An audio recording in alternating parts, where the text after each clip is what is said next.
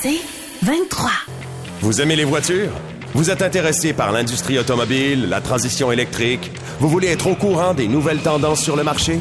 Voici Ça tient la route avec Benoît Charrette et Alain McKenna. Une bonne semaine à tous, Monsieur McKenna. Monsieur Jarret, bonjour. Vous allez bien? Très bien, vous-même. Absolument, absolument. Après euh, mon euh, gros VUS inutile de la semaine dernière, j'ai décidé d'être un peu plus modeste cette semaine dans mes approches. Euh, je vais vous parler d'un modèle que j'ai, ma foi, assez bien aimé, euh, Toyota Highlander, euh, qui est aussi un Ben oui, hybride, ben oui. mais de tout autre acabit.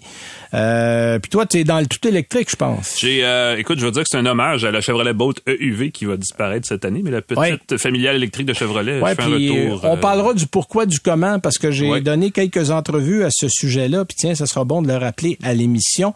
Euh, comme invité, on a Benoît Laforce, qui est directeur général de la société Trader, qui va venir nous parler d'un sondage fort intéressant qui concerne les véhicules électriques. Je vous en dis ben pas tiens. plus. Euh, et évidemment, on va commencer comme à chaque semaine avec les petites nouvelles. Je te laisse partir là-dessus. Ben, écoute, puisque nous sommes en si bonne route dans l'électrique, euh, poursuivons. Euh, les autos électriques, euh, j'ai découvert ça cette semaine, ont les habitacles les plus confortables de l'industrie. Ah. C'est quand même pas rien. C'est une affirmation euh, comme telle assez euh, provocante. Euh, signe des temps, là, 6 des 10 véhicules qui forment l'édition 2023 du palmarès de la firme spécialisée Wards Auto. Des intérieurs et de l'expérience utilisateur les plus réussis sont des véhicules électriques. C'est un record, ou un sommet, je peux un record, c'est peu bizarre. Mais euh, c'est la première fois depuis euh, 1924, soit depuis la première compara- comparaison du genre faite par là, qu'on trouve autant de véhicules électriques dans ce palmarès. Je Bon, faut dire avait- que c'est probablement la première fois qu'on trouve autant de véhicules électriques Ben, sur la route. J'allais dire, en 1924, il devait avoir autre chose, effectivement, comme, proposition. Oui, Euh, puis le confort en 1924, c'est encore quelque chose d'assez abstrait. Une planche hein. de bois. Oui. Euh, bon, cela dit, euh, ce sont pas nécessairement des véhicules hors de prix qui sont primés dans ce palmarès-là. Euh, en fait, euh, si on inclut le Kia Sportage hybride dans la liste, un VUS compact qui est très bon marché, on s'entend. Ce sont sept véhicules sur les 10 cités par Worlds qui ont électrifié en tout ou en partie. Euh, les détails remarqués et très appréciés par les juges comprennent des éléments de design et des technologies innovantes comme les portières à ouverture automatique, des affichages de grande dimension et de très haute résolution, des leviers de transmission originaux comme celui qui se rabat dans le F-150 Lightning, euh, un éclairage ambiant original et des visuels cool. C'est vraiment comme ça qu'on le présente. Des Cool. Cool. OK, on, on spécifie à part de ça. Écoute, euh, alors ces six véhicules électriques sont les suivants la BMW i7, euh, le Cadillac Lyric, le Ford F150 Lightning, le Genesis GV60, le GMC Hummer, qui est pas nécessairement le plus abordable, le Kia Sportage hybride si on veut l'inclure, et le Nissan Ariya qu'on va voir un jour euh, sur nos routes. Euh, les Hyundai Palisade, Jeep, Jeep Wagoneer L et Range Rover de Land Rover sont les trois autres qui complètent le Ah, top je 10. t'avoue que je je suis assez d'accord avec ça. Là. Ce sont des beaux véhicules. Il y en a qui sont effectivement hors de prix, il y en a qui sont plus abordables. Oui. Euh, signe des temps, encore une fois, Wards souligne la place prépondérante occupée dans son palmarès par les VUS et les camionnettes, sur lesquelles, évidemment, les constructeurs mettent parce pas mal ça plus d'efforts. Oui. Exactement. Euh, la firme américaine félicite aussi les constructeurs pour l'amélioration remarquée de leur système multimédia. Tu sais, l'affaire dont euh, on parle à chaque semaine, comment Oui. c'est mal foutu. Bon, ben, ça apparemment que ça s'améliore de plus en plus. On dit que les menus sont de moins en moins compliqués, que la navigation entre les applications euh, s'est grandement simplifiée, que dans l'ensemble, c'est une opération euh, tactile qui, qui est toujours un peu plus C'est drôle euh, parce que depuis, depuis des années, les ingénieurs à qui j'ai parlé, moi, il y a dix ans, m'ont dit ça va être compliqué avant d'être simple. Parce que Probablement. il y a eu beaucoup d'essais et d'erreurs. Il y en a d'ailleurs chez certains constructeurs encore un petit peu, là. Oui.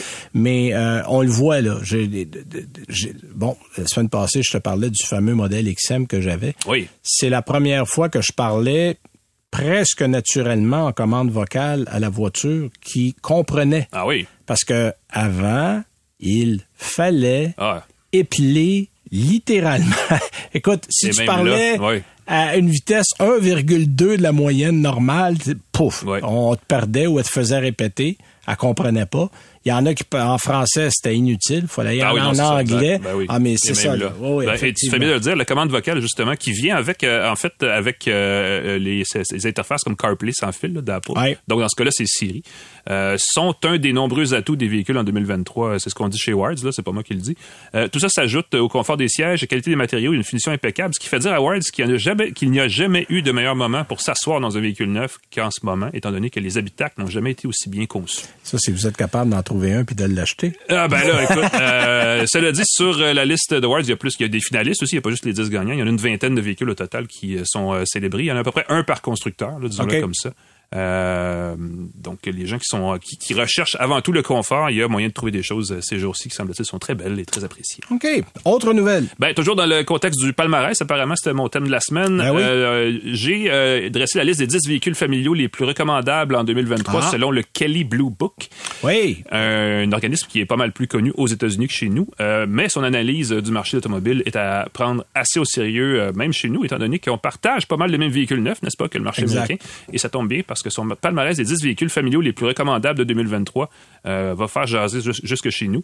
Euh, notez que le Blue Book a réalisé son palmarès pas juste à partir de, de leurs appréciations très subjectives, mais à partir de données recueillies auprès de la NHTSA qui euh, compta- comptabilise la sécurité routière, entre autres choses, le Insurance Institute for Highway Safety qui fait des tests de sécurité elle aussi, et d'un vaste sondage auprès des consommateurs américains.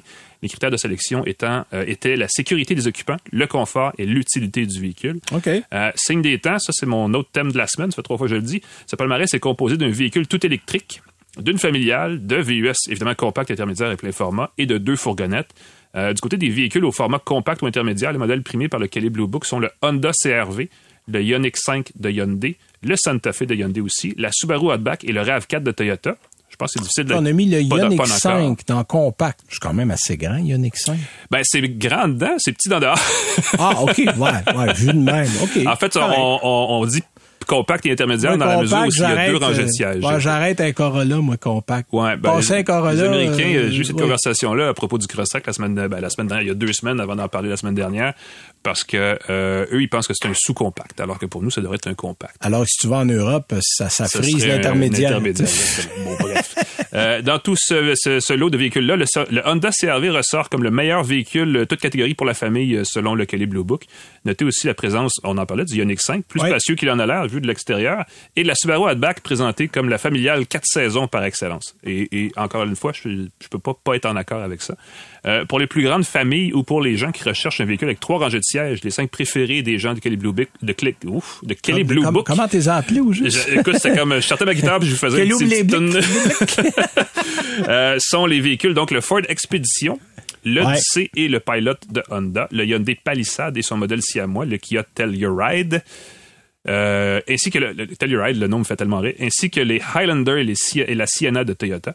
Euh, le Blue Book dit que la Sienna est sa fourgonnette préférée de 2023 et on aurait tendance à être d'accord vu Ouais. l'espace utile, le design et le moteur hybride assez peu énergivore qui est comme partout dans la, la gamme. Dans l'ensemble, ces choix- ces choix-là reflètent assez bien ce qui se passe dans le marché automobile américain, mais euh, je pense que si on avait dressé un palmarès comme celui-là pour le marché canadien, ça ressemble Ça probablement à la même chose. probablement, il y aurait peut-être des nuances, là, mais dans l'ensemble, je pense que c'est, puis c'est des gens sérieux. Je connais assez bien les gens de Calais Blue Il y a une Book. certaine rigueur. Oui, c'est pas une question de goût. Je remarquais tantôt euh, les commentaires sur l'actualité sur Il y a une collègue qui a à peu près, euh, pff, même euh, Michel, elle a plus d'expérience que moi, c'est Michel Krebs. Oui. Euh, je connais, qui est une des collègues Oui. américaines euh, qui est là depuis longtemps, puis qui est chez Book depuis vétéran, toujours, qui est extrêmement sérieuse et assidue et, et perfectionniste dans son travail. J'admire beaucoup ce qu'elle fait. Alors, quand je vois des choses de Kelly Blue Book, en général, je prends ça au sérieux. Euh, moi, de mon côté, écoute, euh, je vais redonner un peu d'espoir aux amateurs de carburant euh, synthétique, Oh! appelons-le comme ça. Oui. Euh, là, la société HIF Global, en fait soutenue par Porsche, OK. il faut le dire, Évidemment. a reçu l'autorisation de commencer la construction de la plus grande installation de production de biocarburant au monde au Texas, parce qu'on avait euh, Ah, on il y a quelques mois, avant ça, ouais. on était au Chili, Mhm. mais c'était une usine pilote. Alors on produisait, j'oserais pas dire quelques barils par jour, là, mais c'était pas, c'était pour un peu tester le système, un peu voir comment ça semble. C'est pas une grosse quantité, effectivement. Non, non. Et ce site sera le deuxième de l'entreprise, évidemment, après celui du Texas. Et on pourra euh, produire suffisamment de carburant à base d'hydrogène pour 400 000 voitures par année. Oh, quand même. Alors, euh, ça fait déjà une production qui est intéressante.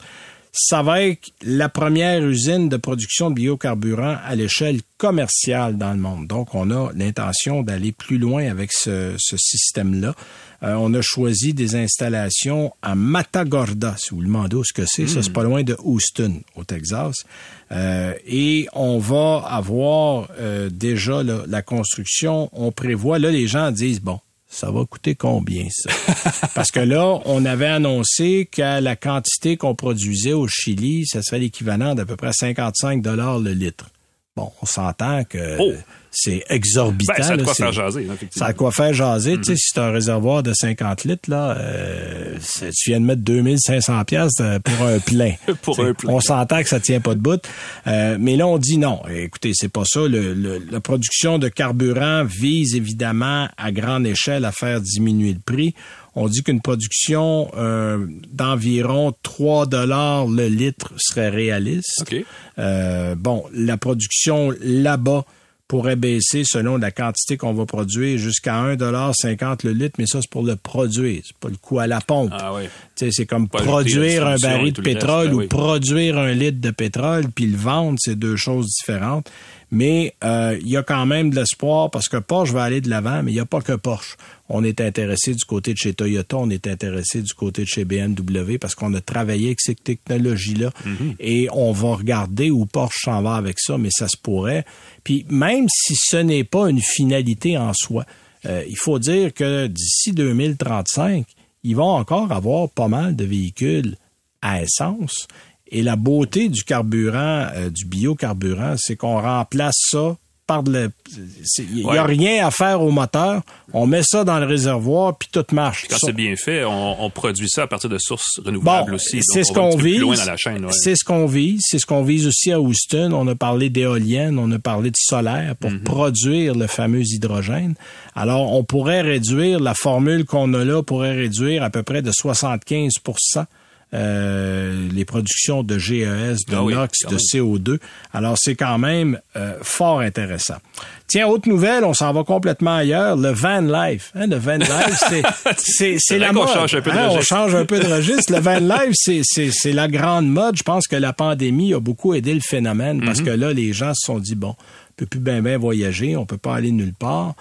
Euh, on va rester chez nous, mais là, moi, je- les hôtels sont fermés, euh, bon, euh, etc. Ouais. Et là, on s'est dit, ben, qu'un, pourquoi pas soit loué ou acheter.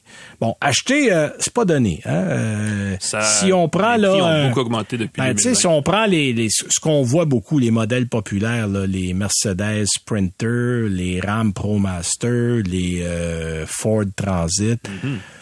C'est entre 120 puis 130 000 dollars dans le neuf. Facilement. Ah oui. Euh, Il y a des gens qui vont acheter d'occasion, mais écoute, l'occasion, par les temps qui causent comme l'automobile, il est pas beaucoup moins cher. là. Moi, j'ai vu un Mercedes Sprinter 2015, euh, un Winnebago, là, fini par Winnebago, qui était à 110 000 en Oui. 2014. Fait que c'est ouch, c'est pas un gros rabais. Euh, Il y a d'autres gens qui sont plus, disons, plus débrouillards. Moi, j'ai un ami euh, d'enfance, lui, il a acheté un Sprinter Cargo 2014 euh, qui a fini lui-même. Oui, ben ça c'est une grosse tendance. Il y a beaucoup de gens qui ont Ah, décidé d'acheter euh, un véhicule dégarni, un véhicule commercial, qui ont Bon. ensuite ré- Il rhabillé. a quand même mis à peu près 35 000 dedans, mais Ça si on revient cher compte, oui, Mhm. mais c'est beaucoup moins cher que s'il l'avait acheté, puis il l'a fait à son goût. Ça C'est-à-dire que lui a. Mhm. décidé de pas mettre de propane, Euh, il a mis simplement du solaire et tout marche à l'électricité. Ouais. Mais le but de mon propos, Oui. c'est-à-dire que euh, il y a une compagnie qui s'appelle Unicamp USA euh, qui font euh, des produits de camping et qui ont développé un Kia Carnival et qui va devenir Ah oui. en fait, appelons ça un Westphalia moderne pour situer un peu les gens. C'est à la base une fourgonnette carnival à laquelle on a ajouté un toit qui se lève, comme on le faisait avec les, les Westphalia. Le- le, le toit, en fait, ajoute une couchette, deux places. C'est, le but de la chose. Et il y a un lit en bas. Et on peut acheter séparément un module cuisine, euh, un module genre lavabo, où on peut avoir un 10 litres d'eau. Bon, il n'y a pas de douche, c'est trop petit, Ouais, on ben. Westphalia n'avait pas de douche à l'époque Euh, non exactement. Euh, je pense qu'il y avait même en option, tu pouvais acheter une espèce de... de, de, de Il y avait un sac avec une douchette qui s'accroche sur Bon, l'avion. exactement. Ou t'achetais, là, euh, si t'avais de l'eau, la douchette, t'étais à l'extérieur. Ouais. Tu pouvais t'organiser. Mais bon, euh, c'est trop petit pour avoir tout ça dans le véhicule. Mm-hmm. Mais on peut acheter quelques suppléments. On dit que ça va coûter 16 000 dollars américains de plus que Ah oui. acheter le carnival. Donc, on va être selon les options entre 50 puis 80 000 dollars. Euh, c'est pas donné, Mm-hmm. mais ça va être une option supplémentaire et euh, le modèle a été déjà lancé euh, en Corée du Sud Il est aux États-Unis et on prévoit que l'entreprise coréenne va transformer plus de 4000 véhicules de la sorte. Euh, c'est sorti en 2021 en Corée. Ça vient d'arriver aux États-Unis. Et euh, probablement que ces modèles-là vont être euh, disponibles à un moment donné chez nous. Alors, si pour vous, euh, peut-être un Sprinter ou un modèle du genre, c'est un petit peu gros, ça serait une bonne idée d'aller voir peut-être du côté de Kia. Ben, il faut connaître Chrysler pendant un bout de temps était populaire, converti en campeur. Donc ça, c'est un ah peu le même des caravanes. Il y, a, il y, a, encore des Pacifica qui se transforment en ce moment, ah qui, font, qui ben font partie aussi de ces plus petits euh, véhicule de van life. Mhm. Alors, on va à la pause et tout de suite après, on revient avec notre invité de la semaine, Benoît Laforce.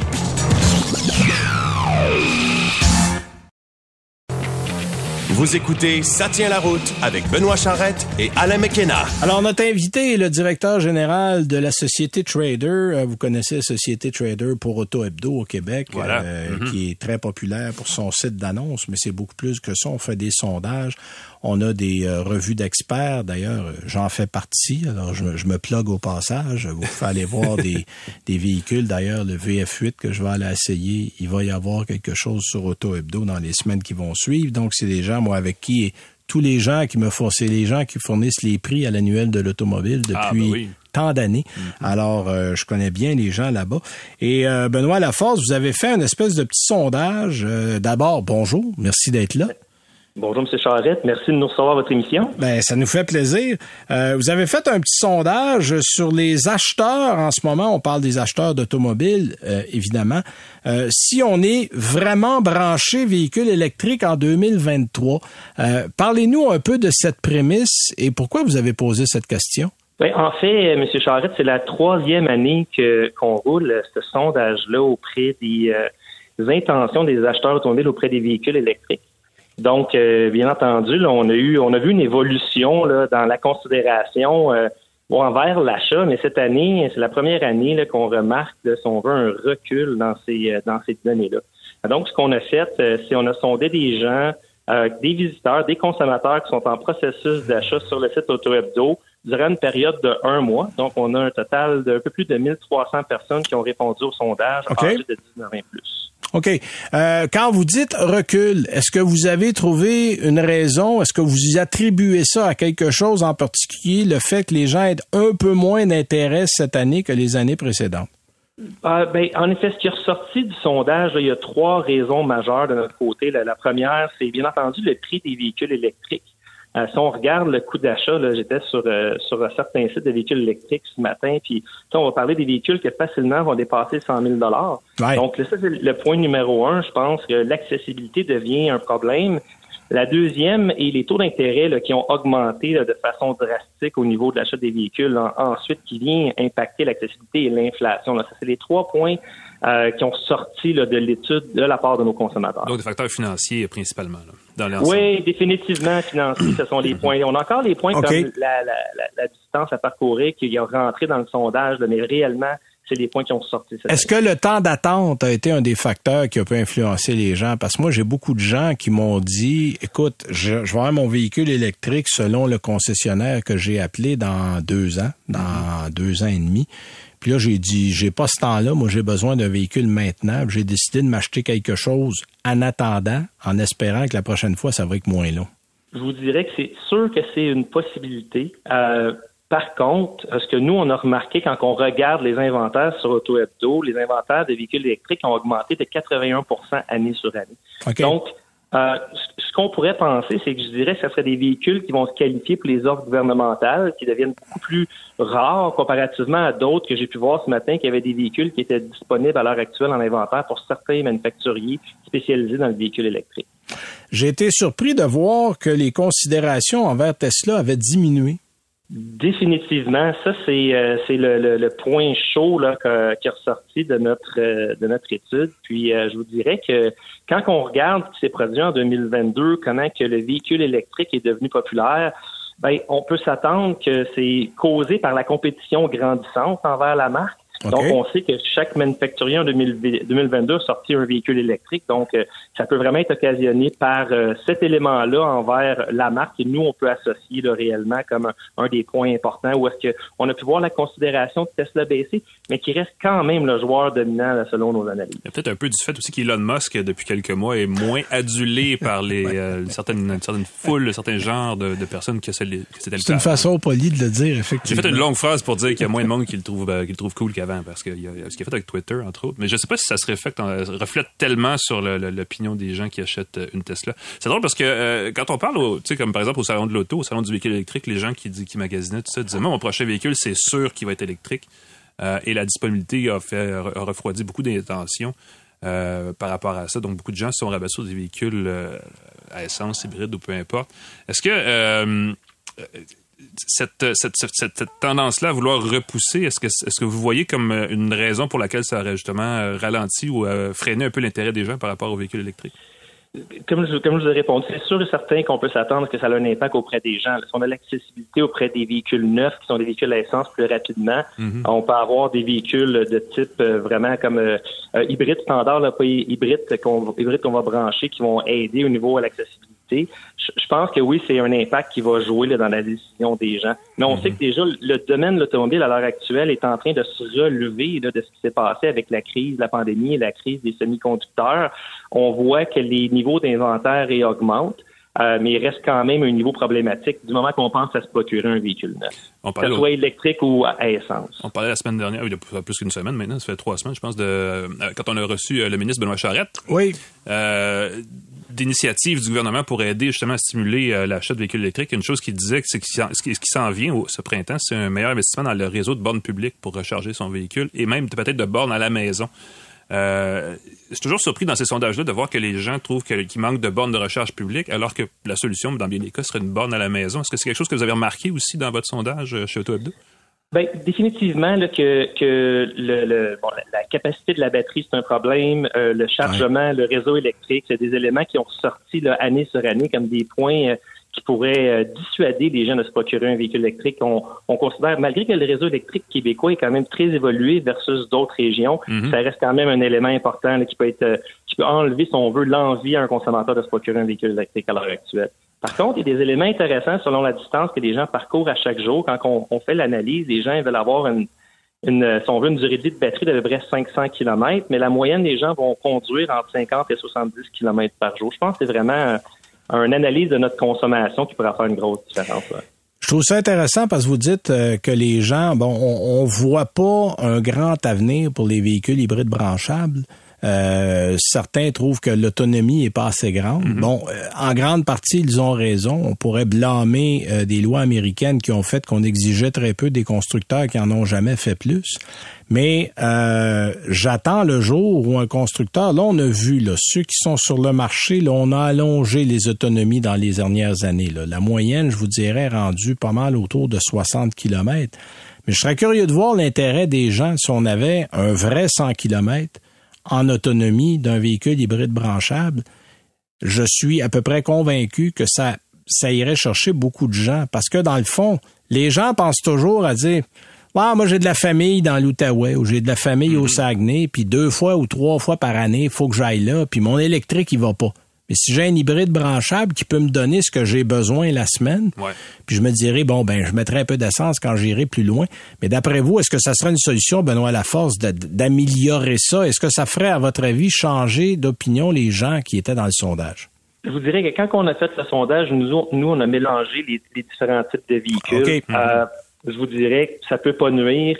Euh, mon opinion personnelle, mais en fait, à l'heure actuelle, selon les résultats qu'on a, c'est dur à remarquer. Il euh, faudrait peut-être euh, ajouter cette question-là l'année prochaine à notre questionnaire. Ça pourrait être très intéressant de voir la perspective des utilisateurs. Moi, ce que les gens me disent beaucoup sur les PHEV, c'est ça. Ils disent, ben moi, 30, 40 kilomètres, puis, puis je suis obligé d'être d'accord avec eux. Ben, les statistiques vont dans ce sens-là aussi. Les gens font exactement. plus que 40 km par jour en moyenne. Et, et si on avait un vrai hybride avec une batterie qui est capable d'en donner, Là, je me dis, OK, on aurait peut-être un taux euh, d'approbation beaucoup plus élevé au niveau des gens.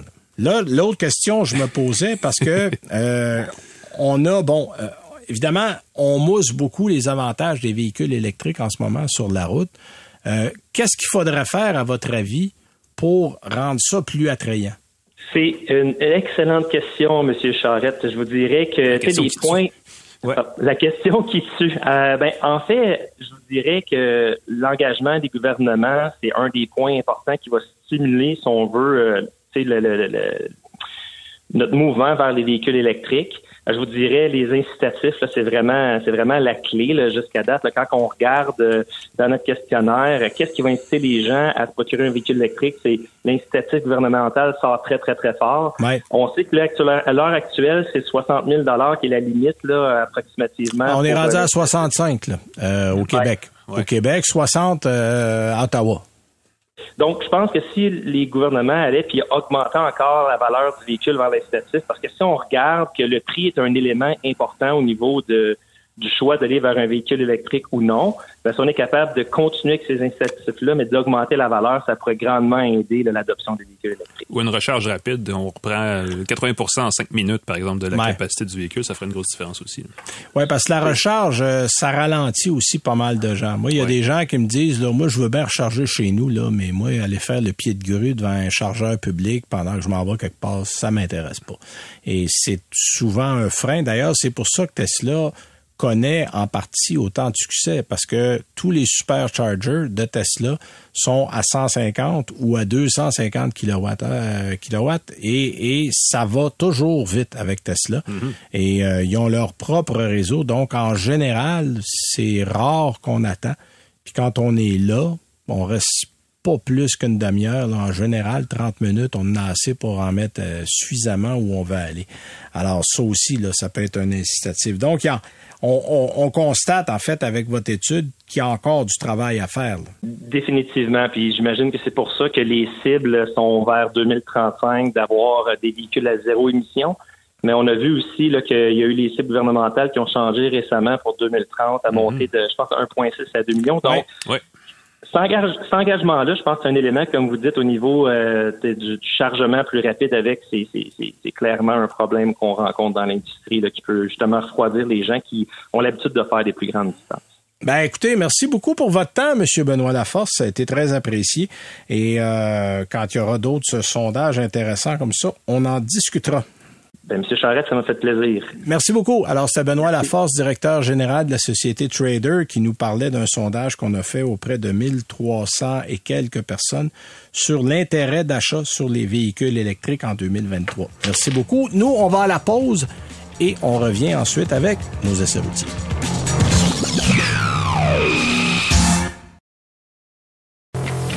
Vous écoutez Ça tient la route avec Benoît Charrette et Alain McKenna. Tiens, notre petite auto-promo avant de passer euh, aux essais routiers. Euh, ça tient la route. On est sur le 98.5, le site du 98.5 FM dans la section balado. Vous pouvez mhm. aller nous trouver là chaque semaine. Sur le site annuelauto.ca, on fait toujours la mise à jour des émissions. Vous pouvez nous écouter sur le site et sur toutes les plateformes de balado euh, de ce monde. On est presque partout. Abonnez-vous, on vous le dit. C'est la façon la plus facile. Vous pouvez nous suivre plus facilement. Et on va être là cet été dans une autre formule, mais on va être là en numérique cet été, pas à la radio, mais en mhm. numérique. À la radio, on est là le dimanche à 18h, donc euh, dans la section balado, les balados C23 du groupe Cogeco. On est là tous les dimanches euh, quand il n'y a pas de hockey, mais comme la saison de hockey est terminée, on, devrait être pas pour un bout Ce sera peut-être des balados musicales, on ne sait pas. Euh, je, chante pas très bien. Ce ce sera pas des balados musicales, ça on le sait. Peut-être que les gens vont un peu graisser des dents. Euh, pardon. Alain, tu nous parles cette semaine du euh, EUV, Bolt EUV modèle qui, en fait, qui est à sa dernière année. Exactement. Faut le dire. Euh, plus ou moins une surprise, disons-le comme ça, mais le Chevrolet Bolt EUV euh, est malheureusement, parce que c'est un peu ça le problème, un des meilleurs choix sur le marché des véhicules neufs à l'heure actuelle. C'est un aperçu d'un avenir, espérons-le, pas si lointain, où acheter une voiture électrique ne sera plus un casse-tête financier. On vient d'en parler. Bon, euh, c'est ce qu'on vit chez GM. C'est que le modèle Equinox et le Blazer arrivent cet automne. Ça va être pas mal le fun à voir. On annonce l'Equinox et là, je dis on annonce, j'ai pas de preuves, mais on avait dit 37 500 dollars canadiens. Exact. Et c'est la technologie Ultium. Exactement. Et la dernière technologie de pile du côté de chez GM, alors que la Bolt et la Bolt EUV n'ont pas cette technologie. Voilà. Moi, je pense qu'on fait volontairement de la place. Ben, c'est une des raisons, Euh, oui, assurément. oui, oui. En fait, c'est la raison, parce qu'il n'y a pas de raison d'arrêter ce modèle-là. Il se vend très bien. Même moi, j'ai beaucoup de gens qui m'ont écrit, euh, parce qu'on l'a annoncé là, la semaine dernière ou la semaine d'avant que le modèle disparaissait. Et les gens ont dit, ben voyons donc, j'attends encore le mien, j'ai pas reçu le mien, j'ai pas une mise à jour de ma pile, je voulais me mettre ça à la liste. Bon, euh, GM a décidé que euh, ce modèle-là ne convenait plus nécessairement aux besoins en Exact. véhicule électrique des gens. Et euh, on va offrir, et souhaitons-le, qui sera pas plus cher que le Bolt, euh, que la Bolt, le- l'Equinox. Parce que là, là, à ce moment-là, les gens vont vraiment être frustrés. Ben, à date, ça va être, ça s'annonce que pour être moins cher du côté du, euh, de l'Equinox. Euh, Le Boat EUV coûte à la base 43 147 dollars. C'est une, disons-le comme ça, c'est une petite familiale. Euh, oui, oui. En fait, on, on avait un peu modifié Un peu plus grande que la Bolt EV. Bolt Ouais. pour en faire un véhicule pour dire, bon, vous savez, deux enfants, là, ils peuvent s'asseoir en arrière. Voilà, qui est évidemment, on vient de le dire, tout électrique, qui peut parcourir euh, en théorie 397 km par charge et ça varie entre 348 et 448 là, selon comment vous conduisez. J'ai Oui, vu oui. les deux dans ma Euh, semaine d'essai, tout est exact. Puis euh, les électromobilistes vont te dire qu'ils font 450 avec. Voilà, là. voilà, Mais dans des conditions de conduite normales, Ouais.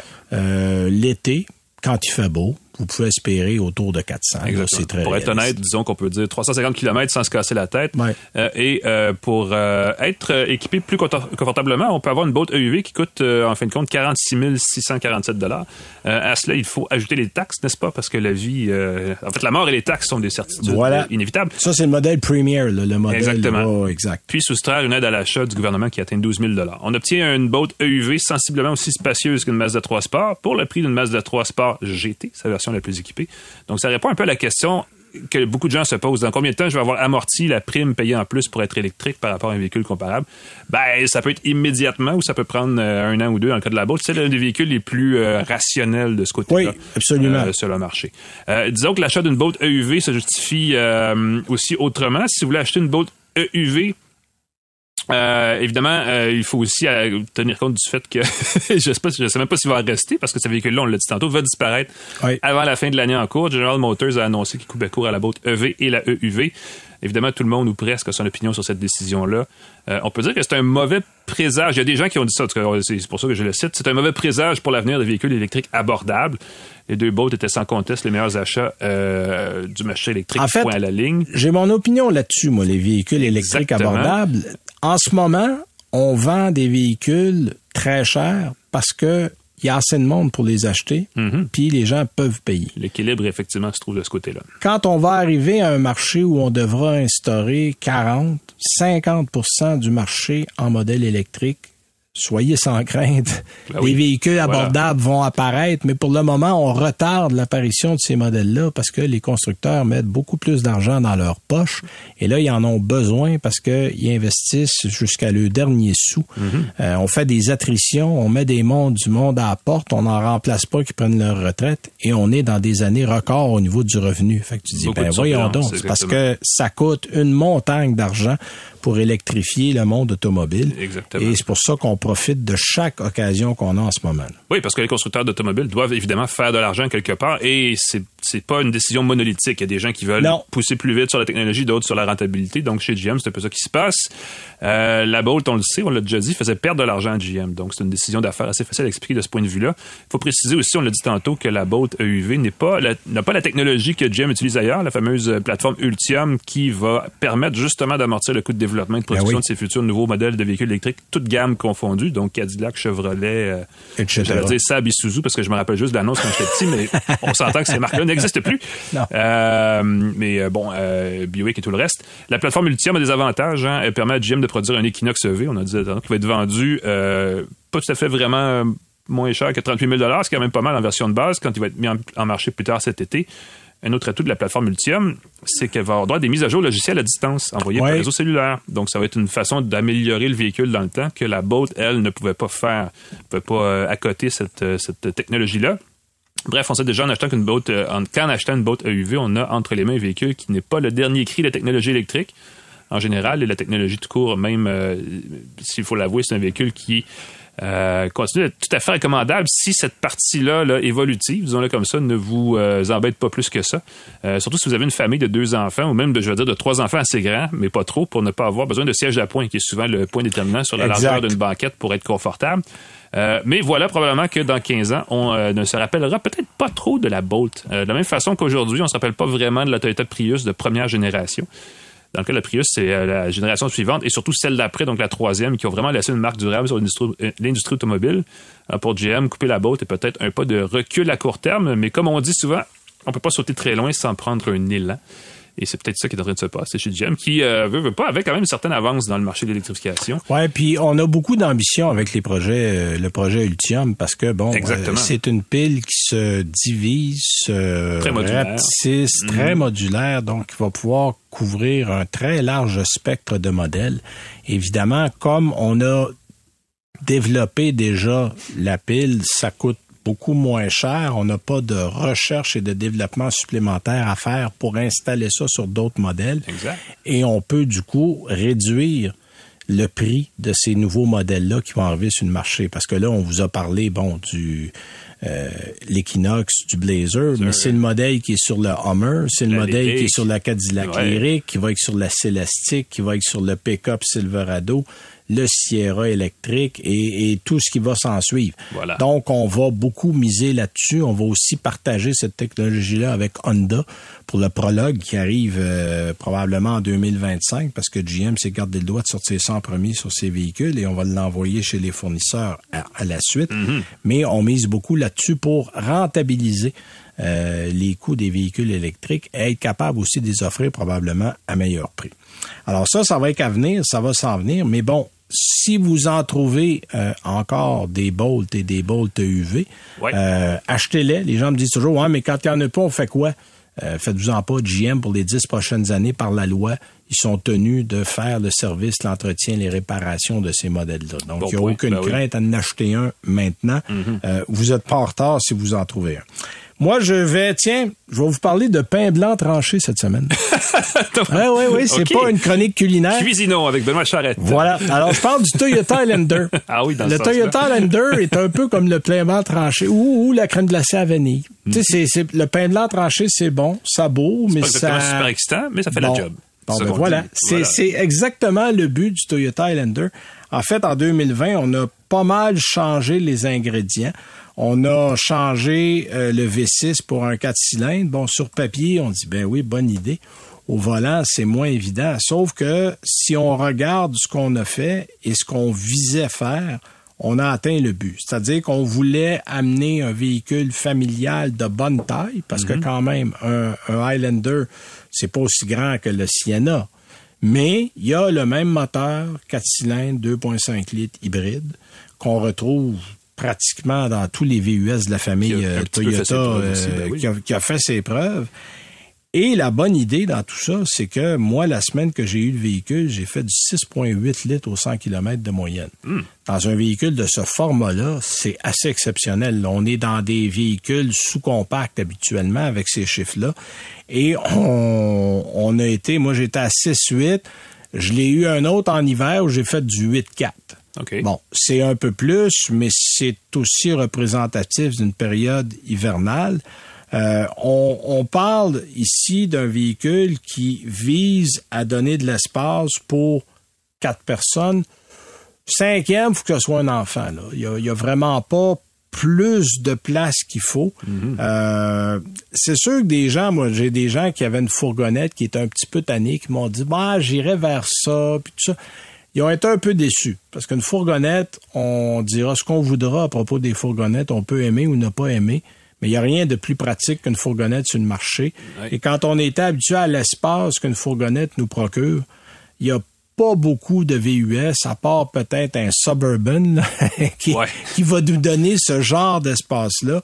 Euh, donc, on a effectivement un peu moins de place, mais on a quand même un espace qui est intéressant. Et là, évidemment, il y a les différentes versions qui vont ajouter euh, du matériel dedans. Par exemple, on avait, moi j'avais une version Platinum, qui est la version bien équipée, Mhm. où on a là, une kyrielle d'équipement, l'affichage tête haute, une caméra qui offre une vue en plongée, la navigation, une chaîne audio JBL à 11 haut-parleurs, quatre ports USB, des sièges capitaines à la deuxième rangée, Oui. parce qu'il y a trois rangées de sièges dans le Highlander. Bon, la troisième rangée, c'est bon pour les enfants. Euh, des adultes iront sur une très courte période à l'arrière, mais si vous avez euh, Des jambes. des longues, Oui. vous risquez de trouver ça un peu euh, pénible. Bon, c'est vrai que ma version frisait les 60 000 dollars. Mm-hmm. ça fait beaucoup, mais on peut avoir quelque chose dans les 45 000 si on regarde, si on n'y va pas trop rough. Faut, faut euh, aussi préciser que le Grand, le, je sais pas comment on Le l'appelle, Grand Highlander. Le Grand, merci. Bon, s'en vient cette année. vient aussi, qui est une version oui, oui. allongée. de ce véhicule. En fait, c'est que la base de ce véhicule-là, le Highlander, c'est la même que le RAV4. Mm-hmm. Tu sais, les gens me disent, hey, la conduite est semblable. Vous avez absolument raison, parce que c'est, c'est, en fait, on a ramolli ou, ou euh, Adouci. adouci la suspension. Parce que le RAV4, c'est quand même assez sec. Mm-hmm. Euh, la conduite est ferme. Là, on a quelque chose d'un peu plus doux, mais c'est la même, le même plancher, la même plateforme qu'on a, je pense, qui est un petit peu plus long pour donner un peu plus de place à la troisième rangée. Mais euh, le confort est mieux. Mais tu sais, c'est pas un véhicule qu'on achète pour l'expérience de conduite. Ben, ça a toujours été un, Euh, véhicule plus urbain, disons. euh, c'est un véhicule urbain, c'est un véhicule qui va faire le travail qu'on lui demande de faire. C'est-à-dire, ça va vous amener du point A au point B. Votre consommation de carburant va être excellente, la fiabilité, rien à redire, mais vous n'aurez pas de plaisir au volant de ce véhicule-là. Donc, si le mot plaisir fait partie des priorités que vous avez en achetant un véhicule, conduite, ouais. allez voir ailleurs. C'est pas là que vous allez le trouver parce que c'est plate. Mais ça fait le travail. Donc, c'est ça qu'il faut regarder. Euh, dans les... Tu sais, c'est confortable, c'est fiable, c'est bien construit, mais c'est ça. Il n'y a pas d'émotion. Euh, Tu sais, moi, moi, conduire, c'est un plaisir. J'aurais beaucoup de peine à m'acheter un véhicule qui me procure pas de plaisir. Parce que dans les fêtes, euh, on m'ennuyer à un moment donné. Et il y a des gens qui cherchent. C'est sûr que la combinaison parfaite est difficile à trouver. Euh, les gens vont, ils auront toujours quelque chose à redire sur le véhicule. Mais si vous voulez faire un peu de sacrifice, je dirais, ben, achetez ça, puis achetez-vous un MX5 pour l'été. Ouais. Ou les, les gens qui voudraient une Sienna mais qui n'aiment pas les, les fourgonnettes peuvent avoir un Highlander. Puis Oui. c'est plus un VUS, plus un camion. C'est ça. souvent, Puis le style n'est pas tout à fait le même, mais cela dit, il n'est pas plus intéressant à conduire qu'une Sienna. Non, exact. Vous n'aurez pas plus de plaisir au volant du Highlander. Les gens se disent, ah, c'est un, un VUS, c'est plus le fun. Non. C'est pas plus le fun. de c'est suite. le même moteur, euh, mais euh, il y a un bon niveau de confort. La consommation, vous allez être assez heureux. Euh, mais le moteur 4 cylindres est un peu rugueux. C'est un peu serré en troisième rangée. Donc, si vous avez vraiment besoin d'une troisième Ça rangée plus qu'autre chose, ouais. sur une base régulière, c'est parce que si vous montez la troisième rangée, ben l'espace cargo se résume à deux sacs d'épicerie. là. Mm-hmm. Il y a presque plus de place. Donc, moi, je me dis, c'est un en siège capitaine, c'est un bon 4 places avec du rangement. Ou ça peut être un 5 places que vous rebaissez un siège, vous gardez une partie pour le coffre. Alors, il y a différentes façons de l'utiliser. Ça peut être pratique. Mais chose certaine, vous n'aurez pas de problème avec ce véhicule. Ça va faire le travail. Mais c'est ça. C'est pas un véhicule qu'on achète pour l'agrément, pour le plaisir ou pour l'expérience. Ouais. Ça, on repassera pour ça. On peut dire aussi, juste point de vue utilité euh, ou ergonomie, euh, Toyota a, revu son système multimédia aussi, un peu mieux qu'il était. Donc, c'est moins Oui, on a finalement accepté là. Apple CarPlay Ben, et. Android Ben Auto. oui, voilà. Voilà, c'est tout pour cette semaine. Merci à notre ami Jean-Christophe Ouellette. Merci Alain d'avoir été là. Notre Merci, invité Benoît. Benoît Laforce. Nous, on se reparle la semaine prochaine. Bonne semaine à tous. C'est 23.